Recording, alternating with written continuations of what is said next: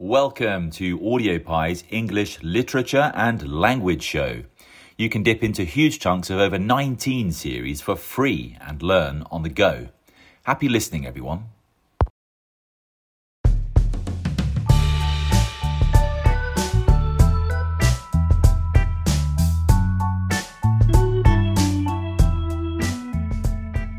Hi there, and welcome back to Audiopi's series for your GCSE English language exam. In the last podcast, we looked at different ways of memorising spellings. Today, we're going to move on to grammar and punctuation in your writing. But before that, Oh, yeah, I haven't forgotten. At the end of the last podcast, we gave you two words to memorise using a rhyme or picture. So the first one was accommodation. I'll give you 10 seconds now to write it or say each letter.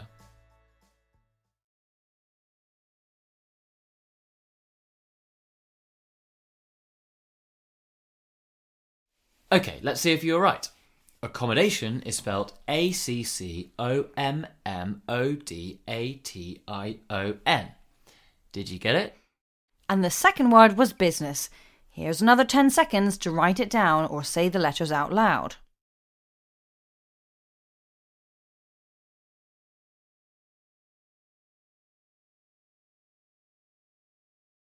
Ready? Here's the spelling B U S I N E S S. Did you get them both right? If so, give yourself a big pat on the back. Good job. And if you didn't remember, it might be worth trying a different memorizing method at the end of this podcast. Some of us learn better with pictures and others with words, so you just need to work out which you prefer. Now, on to some grammar, which I know is everybody's favourite word. When I was at school, it used to make my skin crawl. Now, though I love it because it's great fun to play around with, it can be really powerful to create extra meaning in your writing without even changing the words. Whoa, whoa, why are you speaking like that? I barely got a word. Aha, I was showing you all what it's like if you have a piece of writing without any full stops, commas, or colons. ah, yes, it was impossible to follow. That's my point. When we speak, we pause and we emphasize bits. So why wouldn't we do the same when writing? we do. Indeed. The first one is the full stop. We use full stops to end a sentence. What's important when writing is to be clear. The longer your sentence is, the more complicated it becomes and the reader can get lost. So, keep them short. Not two words long short, but more than two lines would definitely be confusing. Yes, it can also be very tempting to put in commas instead of full stops. Take this sentence, for example. It has a comma in the middle. The bull ran towards me. I started running. However, it should actually be a full stop because it contains two complete sentences. The bull ran towards me, full stop, I started running. Or you could use a joining word instead, like, the bull ran towards me and I started running. Read both sentences. The bull ran towards me, I started running. Or, the bull ran towards me and I started running. For me, the first one is more powerful. Having the two separate sentences creates a sense of tension and panic. The longer second sentence seems calmer. So, your punctuation gives the action in your writing a different feel. Play around with it, you can toy with your reader's emotions. We also use commas when we write lists. Let's say, the dress she was wearing was long, silver, and elegant. We put a comma between long and silver to show a pause, which we naturally do when we're speaking. Think about everything you've got to do tomorrow. Say it out loud.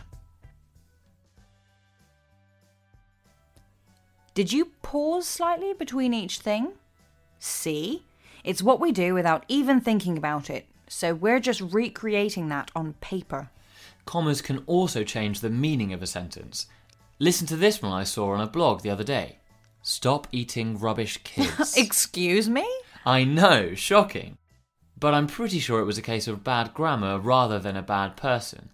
What should have been written is stop eating rubbish, kids. So instead of telling us to stop eating rubbish kids, the blogger was telling kids to stop eating rubbish. And there's the importance of the comma, a small yet mighty bit of grammar. And now onto the apostrophe. You know what? There's nothing that gets me angrier than seeing apostrophes misused. And it happens all the time. That's very true. The classic example is the shop is open Mondays to Fridays. You often see the Mondays and Fridays with an apostrophe before the S. We have to think here what's an apostrophe for? Two reasons. One, to show possession, for example, John's bag. The bag belongs to John, so there's an apostrophe between John and the S. The second reason for an apostrophe is to replace a letter. You know, when we write wasn't as a contraction of was not, then we get rid of the O in not and put an apostrophe there instead. So, with this in mind, when you see the sign Mondays to Fridays, is it possession? No, because the days of the week don't belong to anyone. And do the apostrophes replace any letters? Nope. So, there shouldn't be an apostrophe. So many people put an apostrophe when a word is plural, like in this example. The shop is open all Mondays to Fridays. But we don't use apostrophes for plurals, so check your writing for any unwanted ones. Next time you go out, look at signs and see if you can spot this mistake. Trust me, there's a lot out there. Oh, yes, there are. There's a few other things we need to talk about in grammar, so we'll save it for the next podcast. So, a quick roundup. Keep your sentences shorter than two lines and divide them with full stops. Don't use commas instead of a full stop. As with our unfortunate blogger telling us not to eat rubbish children, be careful where you use your commas as they can completely change the meaning of a sentence. Use apostrophes to show possession when something belongs to someone, and contraction when we change is not for isn't. Don't use them for plurals. It's a good idea to go back through your work and look at your commas and apostrophes. Change your commas for full stops where you can. It can change the feeling of your writing. As you heard with our example of the bull running towards us, the shorter sentence made it feel more jumpy and panicky. And finally, the next two words for your spelling list. The first one is conscious, which is spelt C O N S C I O U S. And the second is disguise, which is D I S G U I S E. Try out new methods to memorize the spelling if you want, or stick to the ones you used before if they worked for you. Thanks very much for listening, and we'll see you next time.